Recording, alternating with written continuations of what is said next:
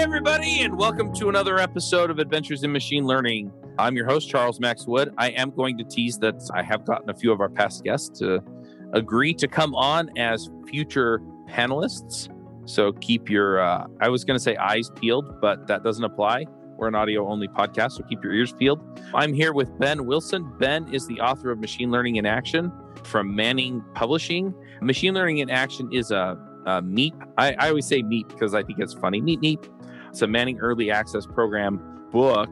And Ben is one of those geniuses over at Databricks. What's your official title? Resident Solutions Architect is what it says here. And he's a professional data science. I'm, I'm making you sound smart because you're smart. For more than 10 years. 10 years. Wow. That's like an eternity for programmers. But yeah, so uh, data science scientist for more than 10 years, which means he's more patient and smarter than I am. Resident solutions architect at Databricks focuses on machine learning and production architecture with companies, big companies, Fortune 100 companies, and five person startups, which means that he does people wrangling and big company wrangling. I don't know which of those is more impressive. And he's the creator and lead developer at the Databricks Labs AutoML project, which is Scala and Python. Scala is also patience and simplifies machine learning using feature engineering, model tuning, and pipeline enabled modeling. Boy, we should just get you back on and talk about some of that stuff too. I remember working my tail off to become a senior developer. I read every book I could get my hands on. I went to any conference I could and watched the videos about the things that I thought I needed to learn. And eventually, I got that senior developer job. And then I realized that the rest of my career looked just like where I was now. I mean, where was the rush I got from learning? What was I supposed to do to keep growing? And then I found it. I got the chance to mentor some developers. I started a podcast and helped many more developers. I did screencasts and helped even more developers. I kind of became a dev hero. And now I want to help you become one too. And if you're looking forward to something more than doing the same thing at a different job three years from now, then join the Dev Heroes Accelerator. I'll walk you through the process of building and growing a following and finding people that you can uniquely help as you build the next stage of your career. You can learn more at devheroesaccelerator.com. But yeah, so the book's not finished, but uh, I kind of browsed through some of the stuff in the book. And yeah, there's a lot here. But where I want to start is it seems like there are a lot of books coming out on machine learning. And I'm always curious about okay, so what's in this book that's unique? Like, who's this book for?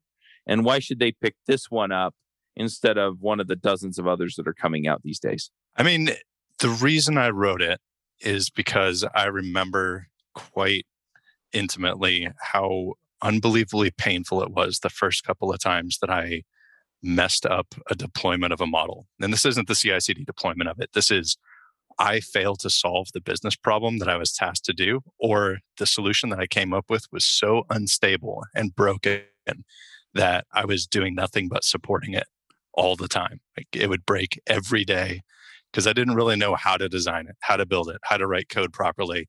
I didn't understand how to monitor stuff correctly, to do attribution modeling, to do proper hypothesis testing. I didn't understand that some of the data was actually, you know, the collinearity was actually affecting the performance of the model over time. So the, the intention of writing the book is to identify a lot of these these cases pulling from my own history and the breadth of history that I've been able to help other co- companies work through over the last several years and sort of short circuits that really painful development path that people go through for ML. So the TLDR of that is it's the book or the guide on making ML and data science uh, applications that actually solve a problem correctly. Mm.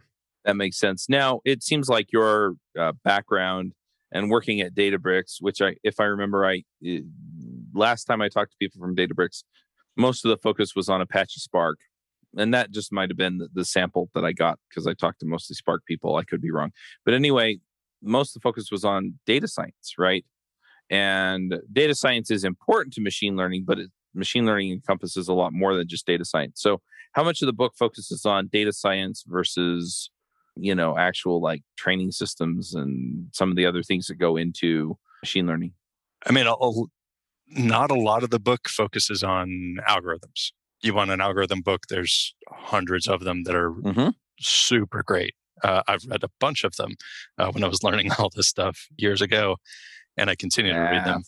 But the other bits and parts of machine learning work and data science work in general, or the the overarching umbrella term that everybody uses today, AI, there's a lot of stuff that is in that that sphere of influence.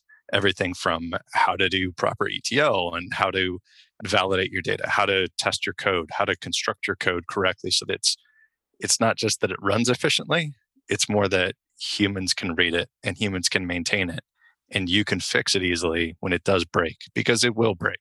How to respond to quick changes, uh, how to do retraining. What is your process for for doing that? All the way to uh, towards the end of the book, the last couple chapters are focused on not so much the hype stuff in uh, in the AI world, but more of the good to haves once you have the fundamentals down.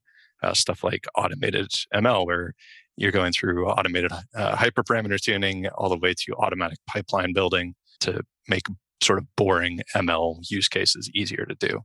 That makes sense. So when you're talking about machine learning in action, you're you're talking about yeah, sort of uh, getting your data, cleaning your data, putting your data into a system that uses it to actually solve a problem, and you're not getting into like the nitty gritty math or the the deep algorithm talk or any of that stuff.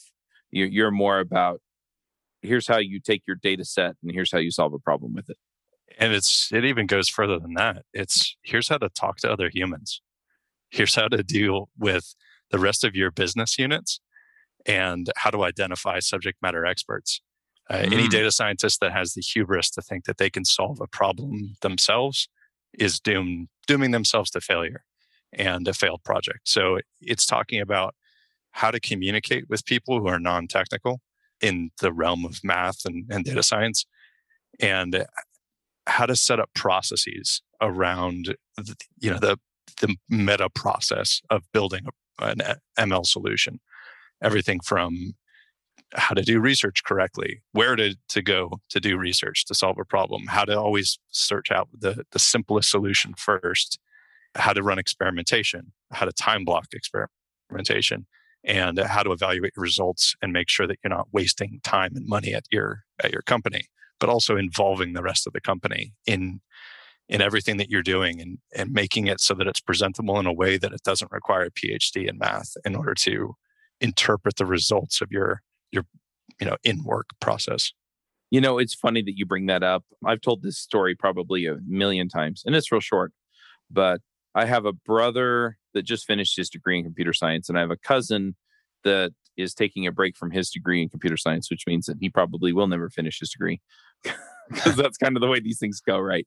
But uh, at one point, they both came to me within like three weeks of each other, and they said, "Yeah, Chuck, you know, because I I have a degree in computer engineering. I've been talking about software development on podcasts for over 12 years now. And I've talked to bazillion people. I've been in this industry for a long time and I've coached and advised I don't know how many people. And they're like, they're like, okay, so what's the most important thing that I can learn to be successful when I graduate? And I, you know, and they're thinking, you know, I'm going to be like, well, if you learn this algorithm right, or um, if you learn like this technology, or you know, these these uh, programming practices. And I looked at them and I said, I said, well, I said, study hard. I said, the most important thing that you can learn, uh, and I said, they're not going to teach you this in your classes, is to learn how to work with people. Mhm. I said, honestly, anymore, they're going to put you on a team. And if you can't work with your team, they're going to let you go. And it doesn't matter how smart you are, it doesn't matter how good you are, because software has gotten complicated enough to where one person just can't do it.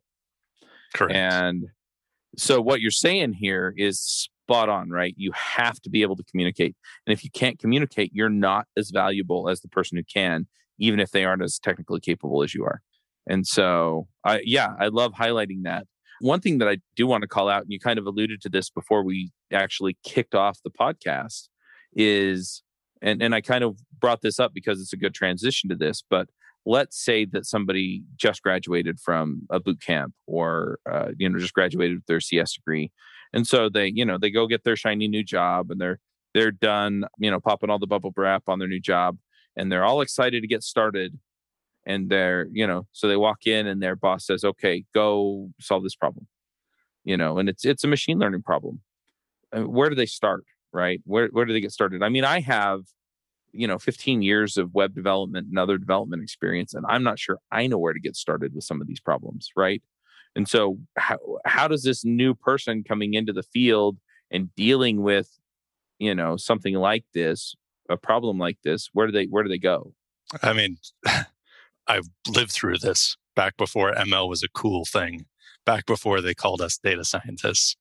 And my advice to people that ask me that exact question is a get ready to fail a lot and be okay with failure. Be able to, rapidly that is such good advice. because you're going to good advice for anybody. Yeah. Welcome gonna, to cs welcome to computer yeah. engineering. The second bit of advice is in any production code base that you see for ml count the number of lines of code times that by 400 and that's how many lines of code you're going to write during the process and then delete because it's constant rework and that's why early optimization or early generalization in ml is the death of a project even more so than in traditional software engineering so it, be flexible be agile uh, and i do talk about that in the book of like bringing agile methodology to ml um, and how important that actually is.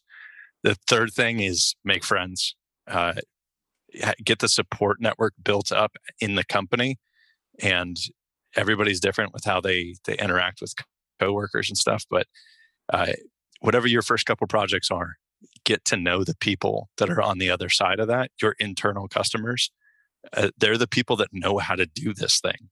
Whatever you're building to to create a solution for, they're going to know it orders of magnitude more than you can learn in even six months because that team has a a wealth of knowledge that depending on how old the company is and how many people are in the team you could be talking cumulative hundreds of years of knowledge uh, spread out across that team identify some sort of champion in that group that you can go have some beers with or coffee with or eat lunch with once a week and mm-hmm. make that connection with, with that person where you're discussing the project and then my fourth bit of advice for somebody who's just starting on a new project for the first time is just do as Einstein does or did. Uh, if you give him give somebody you know an hour of time to figure something out, 55 minutes of questions and and observing before you know taking five minutes to solve the problem, that's much more applicable to ML problems than anything else that I've worked on in my life. Asking why we're building this, what do you want it to do, how do you want it to do it, uh, can be solved pretty quickly and efficiently by saying to a subject matter expert in a business unit, Hey, is it cool if I hang out at your desk for a week? I, I want to see how you do what you do. I want to learn all the hidden gotchas that are in in this mm-hmm. this realm. And then as I'm working on this over the next couple of months, uh, is it okay if I bring you over to my desk for you know an hour out of every day maybe at the end of the day, whenever it happens to be that they have free time, and just say, hey, can you just look at what I'm doing? And I might have some questions. It's amazing how successful a project can be in ML if you start building those relationships because you have another, you have a non technical rubber duck at that point where you're bouncing ideas off of, but you also have somebody who knows a whole lot about that domain who can save you weeks of rework and frustration. Yeah, that is so true. And you know, I've seen this. I haven't done any professional ML work, but just in software in general, right? I mean, I can't tell you how many times as a freelancer or even as a professional developer where, you know, it's like, we need X. And so you go build X and then you go and show it to them and they're like, oh, we forgot to tell you about this little thing and that little thing. And yep. they have the, is this what you want? Yeah, but, yeah, but, yeah, but, yeah, but, right? And it's, you know, and some of it it's is kind of obvious to anyone who's worked in the field for a while. And some of it is we have all of these regulatory things that we have to deal with that, you know, you just cannot do it the way that you did it. Right. And right. at the end of the day, yeah, if you if you'd been able to actually go and liaise with those people, I used a big word, I'm sorry. Um, you you know, if you could go and sit with them and and understand them, then you know you you would have just done it the way that they needed it the first time and saved yourself a whole bunch of because it's frustrating you know, you put in a week's worth of work and now you have to go through out. Yeah, my my system went to sleep and it kicked me off Zoom. I don't know why it's doing that. Oh, no worries. But but yeah, so you save yourself a week's worth of work, or, you know, or more, or half your work by yeah, just understanding the nuances, you know, the edge cases that they have in their head and seem obvious to them. And they're so obvious to them that they don't even think to communicate them to you. But uh, yeah, as you sit there with them, it's, oh, yeah, you know, I, I picked that up, you know, day two, hour three, because they dealt with that. And I asked the question, oh, well, why did you do that? You never explained that to me. Exactly. And there, there's a, a big section in uh, some of the early chapters that I covered, like this, a very similar situation, and talking through this is why it's important to sort of understand how the nuances are of a project so that you make sure that you're building something that you can demonstrate you're working towards what they are looking for as a solution. But a lot of ML these days, a lot of customers that I interact with now in my role is sort of punting it over the wall. Uh, somebody will draft up a design document for ML, and sometimes this is due to to just the fear of the unknown. Like the the business thinks that there's some dark magic that's happening in the data science team, or the data science team is is just a bunch of, of you know cave dwellers sitting in some dark corner of the office building that nobody really wants to interact with, and it's more detrimental to project work in that situation when requirements are thrown over the wall and then people work in a vacuum and they attempt to solve this problem as best they can but they don't have all of the details. They don't have the nuances and they're not getting the feedback that they require consistently throughout all the phases of development and that's that's other things that are talked about in the the early part of the book is about how to how to sort of set up a timeline for a project where there's these check-ins re- that should be required in any project where you're involving that business unit, the SMEs, the champion, the internal champion of the project, and making sure that it's a cohesive team that everybody's freely communicating, but in layperson's terms at all times. Right. No, that makes total sense. It's it's interesting because we kind of got right into the interpersonal discussions and making sure that the project's on track and making sure that we understand the problems. Uh, one thing that I was wondering about as we've kind of talked through this is sometimes these models get somewhat obscure, right? So, you know, we go set up the tool, you know, whatever tool we're using, you know, TensorFlow or something like that. And we, you know, we build out the system and we feed the data in and we run whatever we're running and, you know, and then we start testing the system and it's not giving back what we want. Mhm. And it gets tricky to actually know, okay, um, it's not giving us what we want. How do we know where the problem is? Um, and even having a subject matter expert, right? They may not know what what was missed, right? So, They so definitely won't. I mean, nobody will. yeah, So the, the, right. So, the big So problem you- there is is starting with TensorFlow. I'm not going to knock deep learning. I think deep learning is amazing for what it's designed to do. So you're trying to classify im- images.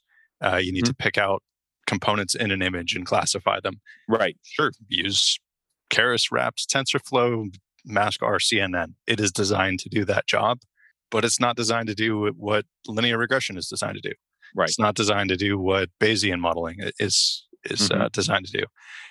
Uh, and I see a lot of people these days just go for what is the the hottest thing that's being talked about at any given time. So I see a, a lot of companies who don't they don't have a history. They don't have people that uh, have been doing this for a while, and they just search for solutions online. They Mhm. read a blog and they're like, "Oh, they're using TensorFlow for this, or they're using PyTorch for this." That must be the way to do it. It- It's so new and so great, and it's a the blackest of black boxes. Um, Right. There's currently work going on to make them more interpretable, and you can do, you know, synthetic simulations with stuff like SHAP and Lime, and and run explainability algorithms against uh, models like that. But that takes a lot of time and a lot of money to do Mhm. that. So it, the big thing that I always, you know, try to tell people about when they're approaching a problem is if you need something that is regulatory or you need something that is explainable to people as well as to yourself, start with the simplest thing that you possibly can. And if that doesn't work, that's when you try something more complicated. There are plenty of times in time series modeling that, yeah, traditional ARIMA based methods just can't solve that problem very well. The, there's mm-hmm. too many latent variables in that. And you need to, you know, utilize some sort of memory state that is different from how ARIMA does it. Yeah, use an LSTM. That's what they're built for. But don't start with an LSTM on a time series prediction problem. Right. It's insanely complicated to be able to debug and figure out what might have gone wrong in your data. And it's I kind of see it as a crutch that some people use because some of these these high level APIs for these advanced models are are so approachable. I don't really see people doing EDA anymore. So going through looking at a feature set and exploring it, saying, "Hey, I'm going to try to see uh, for supervised learning. I'm going to check each of my my uh, input variables and I'm going to check it against my target. What is the correlation there? How interrelated are these things?" Between my different features. How how collinear are these? Am mm-hmm. I losing a signal here, or am I actually self defeating a signal here if I'm using a linear model? Or people just moving straight to when they're using tree based models, they're like, oh, I'm going to use XGBoost. I always ask, why? What else did you test? Uh, is this the right approach? And a lot of times I get answers like, well, that's really old and it's not sophisticated, or it's too primitive. it's like, you do know that the underlying math for how these things work is pretty much the same. It's not that it's more or less sophisticated, they're designed for different applications. And some of them perform better than others for your particular data set and what you're trying to, to solve. So, yeah, I just urge people to read more of the the older tech and how things were done and also realize that some of these algorithms that people are talking about about how amazing they are and oh it's it's now released on Python and it's part of scikit-learn. Look at the original white paper. You know, spoiler alert, these are before white papers were a thing. This is back when people used to write algorithms in textbooks. Uh, some of this stuff is in the 19th century. Uh, some of it predates that by many centuries. The foundational maths behind how these algorithms work. We just have computers that can run them now. So I just recommend that people don't get afraid of of using those the seemingly uh, less sophisticated implementations because sometimes they're actually better. That's funny. I was trying to ask a different question, but I got a terrific answer. I love it when that happens because it's so, it's so true, right? It kind of reminds me of, you know, it, and I see this in all other forms, a lot of other forms of development, right? Where it's, well, it's not the latest and greatest thing, and so we have to ditch it, right? Or, you know, I mean, I see moving on to newer technologies when there are security concerns or uh, you know when there are speed concerns or things like that right and you just yep. you know you actually have some legitimate performance or you know other liability concern with it but yeah if if it works yeah then then why not use it right you know barring any of those concerns and that makes total sense to me yep. what i was particularly if it's cheaper too yeah right? oh yeah cheaper, faster to develop, more reliable, more proven. It's not to like? Yeah. Yeah, exactly. Hey, folks, if you love this podcast and would like to support the show, or if you wish you could listen without the sponsorship messages, then you're in luck. We're setting up new premium podcast feeds where you can get all of the episodes released after Christmas 2020 without the ads. Signing up will help us pay for editing and production, and you can go sign up at devchat.tv slash premium.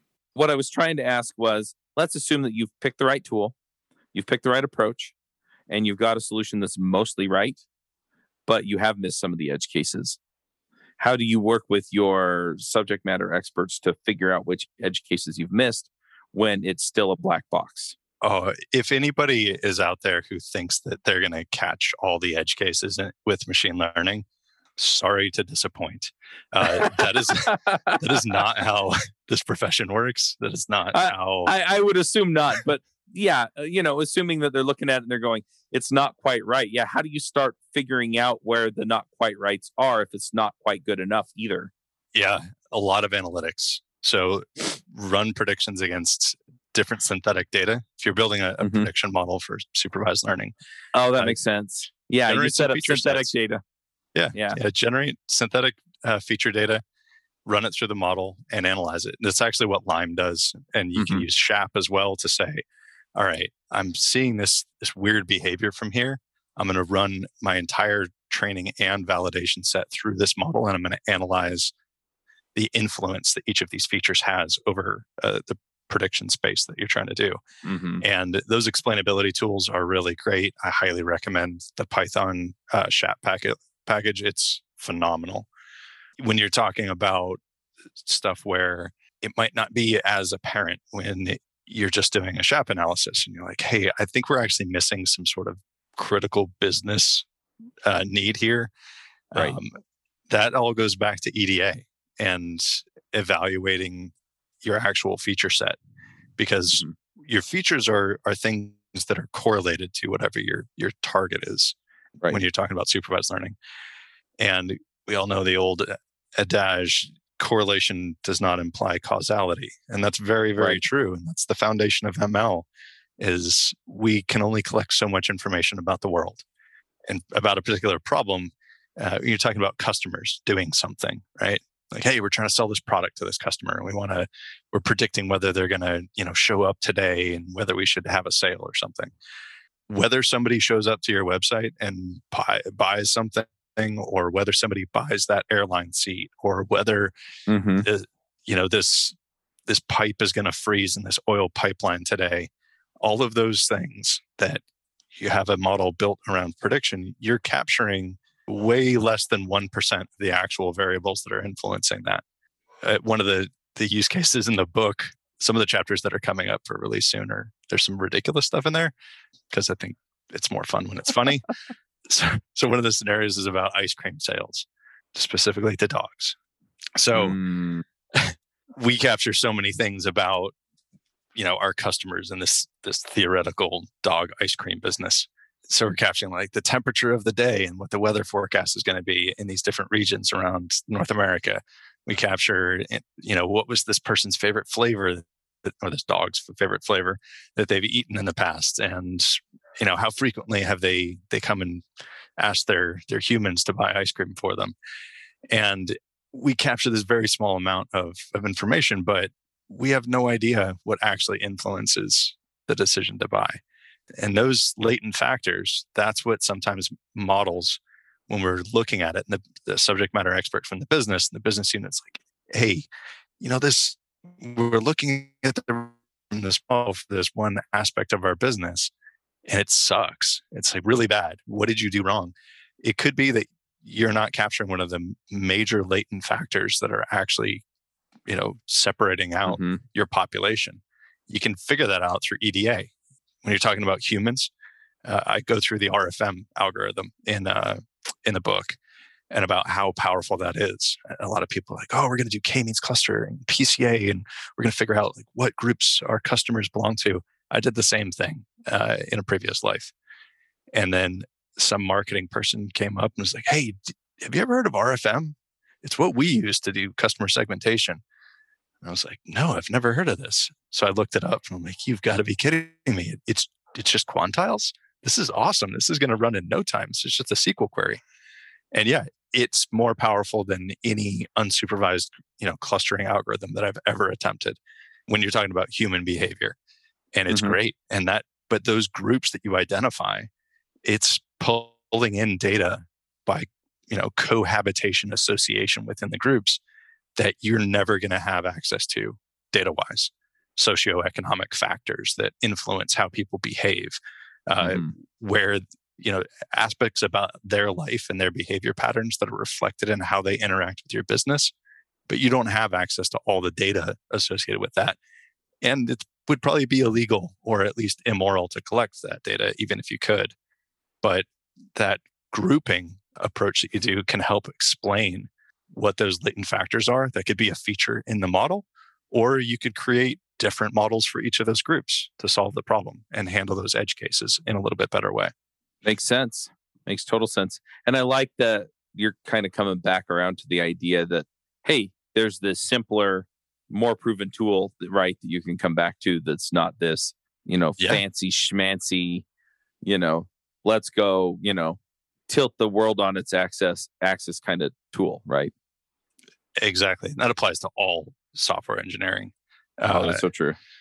like yeah there there could be this super powerful fancy new front end development tool kit or framework that you could use that yeah, may be powerful Mhm. but if all you're trying to do is is create a, a simple pop-up with a static image just do that html css like you know Yep. keep something that's basic simple javascript and you don't need this you know super complicated powerful uh, framework and ecosystem in order to do that so with with ml and algorithm choice in particular, the simplest option is not always the most accurate, hmm but it's going to be the cheapest, easiest. And if it, it solves the problem, then it's the best solution for it. Yeah, Yeah. well, and the thing is, and this is the thing that we always get into, like say on the JavaScript podcast when we're talking about that stuff, is people are always trying to optimize their JavaScript solution to be like the fastest or have the smallest payload size or things like that, right? And so it's like, hey, I shaved another kilobyte off of my 1.2 kilobyte payload size, right? And it's like, it's like, well, once you're under like five kilobytes, you know, the the bandwidth that you know, it's it's just going to load fast regardless, right? And Mhm. so, yeah, it's going to load that much faster. But is your user really going to notice? Right? Is it really going to make that big a difference? No. Uh, you know, when it executes, you know, does it load the page faster? Yeah, okay. I shaved another two milliseconds off of the the load time, right? You know, again, does does that really matter, right? And so, is it fast enough? Okay. Well, then, does it matter if you're using yeah Vue.js or Stimulus or something else? No. You know, jQuery? No, doesn't matter, right? And so, yeah, we're having the same conversation here, right? Can I get this out of the query from MySQL or Postgres or MS SQL or Mongo or whatever, right? Well, then, yeah, why why should I go and do all this fancy stuff that's going to cost me cycles on my AWS machine, right? Mm-hmm. Yeah, I, I really like where that's going. Or the other problem is how long did it take to do all that optimization? I mean, Yeah. I, I've been guilty of that in the past when, you know, years and years ago, looking at the speed of implementation. And I'm not talking about, Mhm. all right, I have to, you know, iterate through a, a collection of 10,000, you know, models. And I'm going from a for loop, which there's a lot of ML that's written like that, to, you know, asynchronous processing. But you, know, you spend so much time on, I'll give a Scala example. You can do stuff with, you know, creating thread pools and queues and and handling, you know, distributed asynchronous processing on Apache Spark. And you can write RDD code that'll be just blindingly fast. And you can manage all of these these concurrent tasks with Scala futures on each of the executors. Or you could just use a dot par on an array, create a parallel collection, create a fork join Uh-huh. pool in three lines of code and just say go baby go. So the difference in number of lines between those two, that first one that you might have you might have shaved 20 seconds of of calculation off on 500 gigabytes of data processing. Mhm. Uh, cool.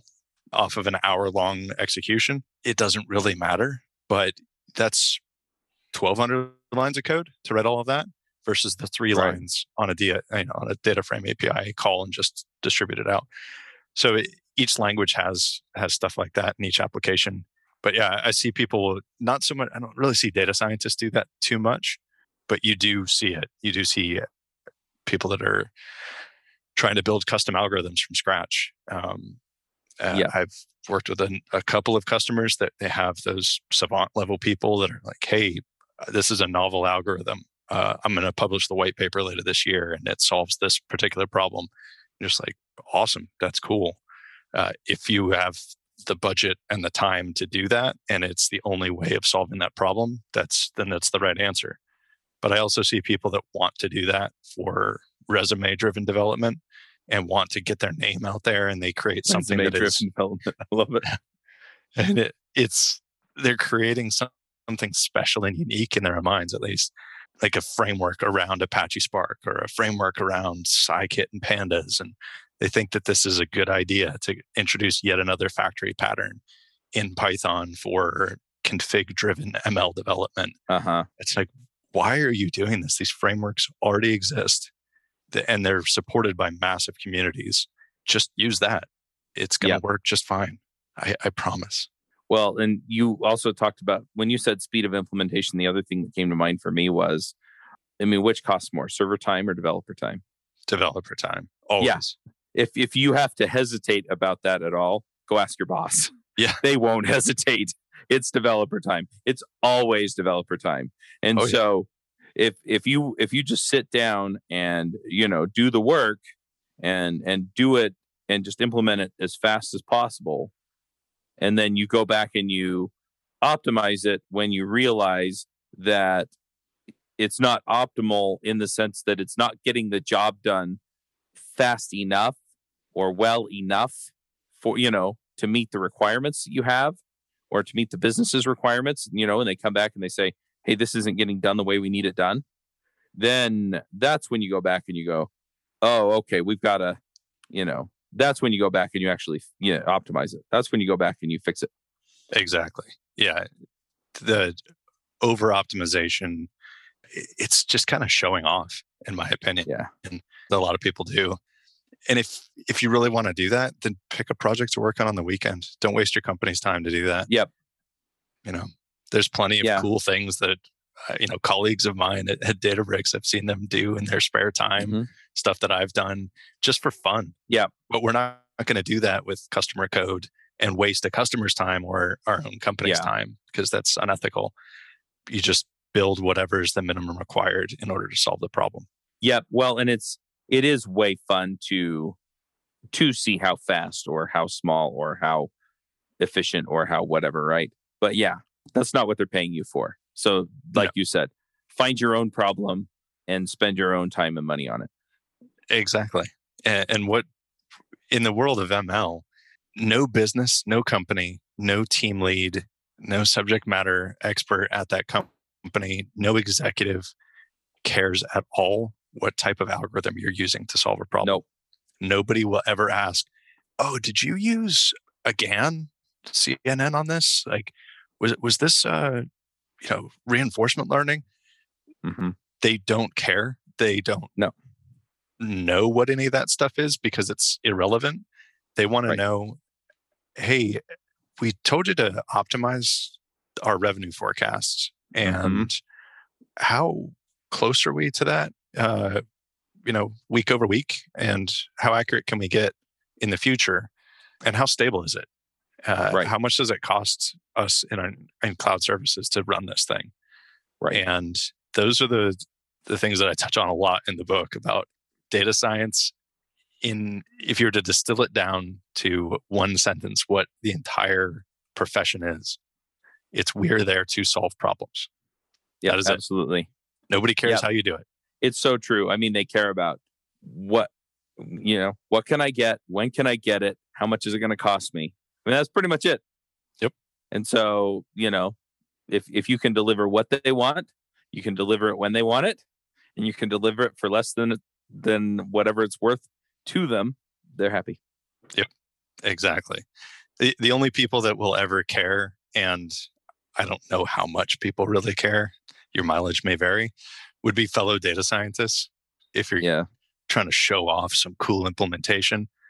But anybody who's been around a number of years who sees somebody create a monstrosity that is so complicated that it almost looks like it's intentionally obfuscated with complexity.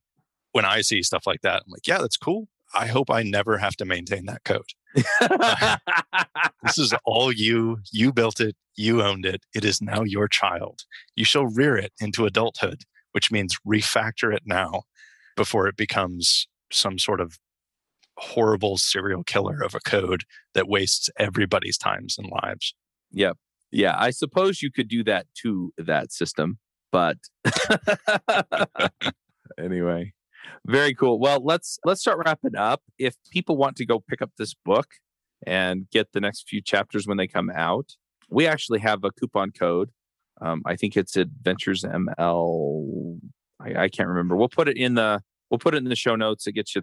I think it's thirty percent off or thirty five percent off. But yeah, uh, go check out the show notes or come to the website and we'll have it in there. Um, and we'll put a link up. But uh, yeah, do you want to just kind of give the the two minute elevator pitch for the book? Yeah, it's really designed to help people get solutions into production and make sure that they're able to be monitored, that you can be able to have that conversation with the business who's asking you to build something about how effective is this at solving our problem that we are paying you to solve mm-hmm. and how much money is this saving or making us and how many times is the data science team woken up at night in order to support this so it's the framework for defining problems that you're going to be solving and how to solve them, how to go about it in in an agile, influenced way, how to build a good, solid team around a project, and then how to how to maintain it. So that's pretty much what the book's about. Good deal. All right. And how do people find you online? I'm assuming you're on like Twitter and GitHub and stuff. GitHub, yep. Most of my stuff is private because okay. most of the stuff that I write is for companies or my own company. Uh, you can check out the AutoML toolkit if you're curious about a borderline monstrosity of a code base. uh, Databricks Labs, it's all Scala. Sorry for all the Python people. It's kind of interesting. Genetic algorithms and as a different way of of uh, hyperparameter tuning uh, as opposed to TPE. And yeah, you can find me on LinkedIn. Just search Ben Databricks. I'll show up. All right, good deal. Hey, folks. I don't know if you've noticed, but I've been working a lot on figuring out how to help people become the most valuable developers on their teams or becoming the top 5% of developers in the field. If you're looking to level up, figure out how to contribute more, get the career you want, get the career that you want that will support the lifestyle you want, then you should check out the Most Valuable Dev Summit. I've invited some of my friends across the community, people that you've heard of, people that have worked on systems that you use on a daily basis, people who have invented new ways of doing things over the years in programming, and I've asked them one question and that question is how do you become a top 5% developer? How do you become one in 20 of the best developers out there? And so we're going to go ahead and have that conversation with them in interviews on the Most Valuable Dev Summit. And you can find that at summit.mostvaluable.dev. All right, well, we're going to go ahead and wrap up. We do have one more segment that's picks. And picks are just shout outs about stuff that we're enjoying, right? So it could be TV shows, could be books, movies, uh, could be developer tools. I mean, anything like that, right? One thing that I'm going to shout out about is we just launched a new podcast on devchat.tv. It's called She's in Tech. It's a bunch of ladies from this dot labs, which is a consultancy. They're kind of based all over the place. My friend Tracy Lee is a co-owner of the company over there, and so it's it's her and uh, like I said, a few other ladies from over there at this dot labs, and they're talking about just being a woman in technology and development. It was funny because I listened to the first episode and I'm like, this is solid advice for anyone who wants to be in tech. So, you know, you know, some of the advice was, I guess, a little more specific to women, but most of it was just solid advice for anyone who wants to get into tech. So if that's your cup of tea, go check it out. And what else? What else do I have?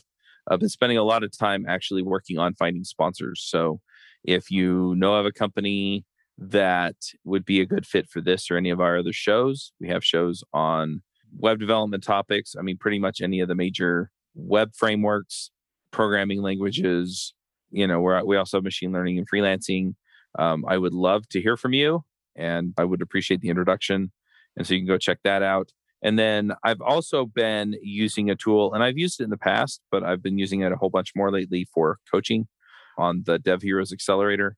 Essentially, I've been coaching people on how to build their career kind of beyond senior developer into building influence so you can get what you want from your career. So I have people who are trying to build freelancing practices and trying to build just influence where people come to them and invite them to come speak at conferences and come on their podcasts and stuff like that.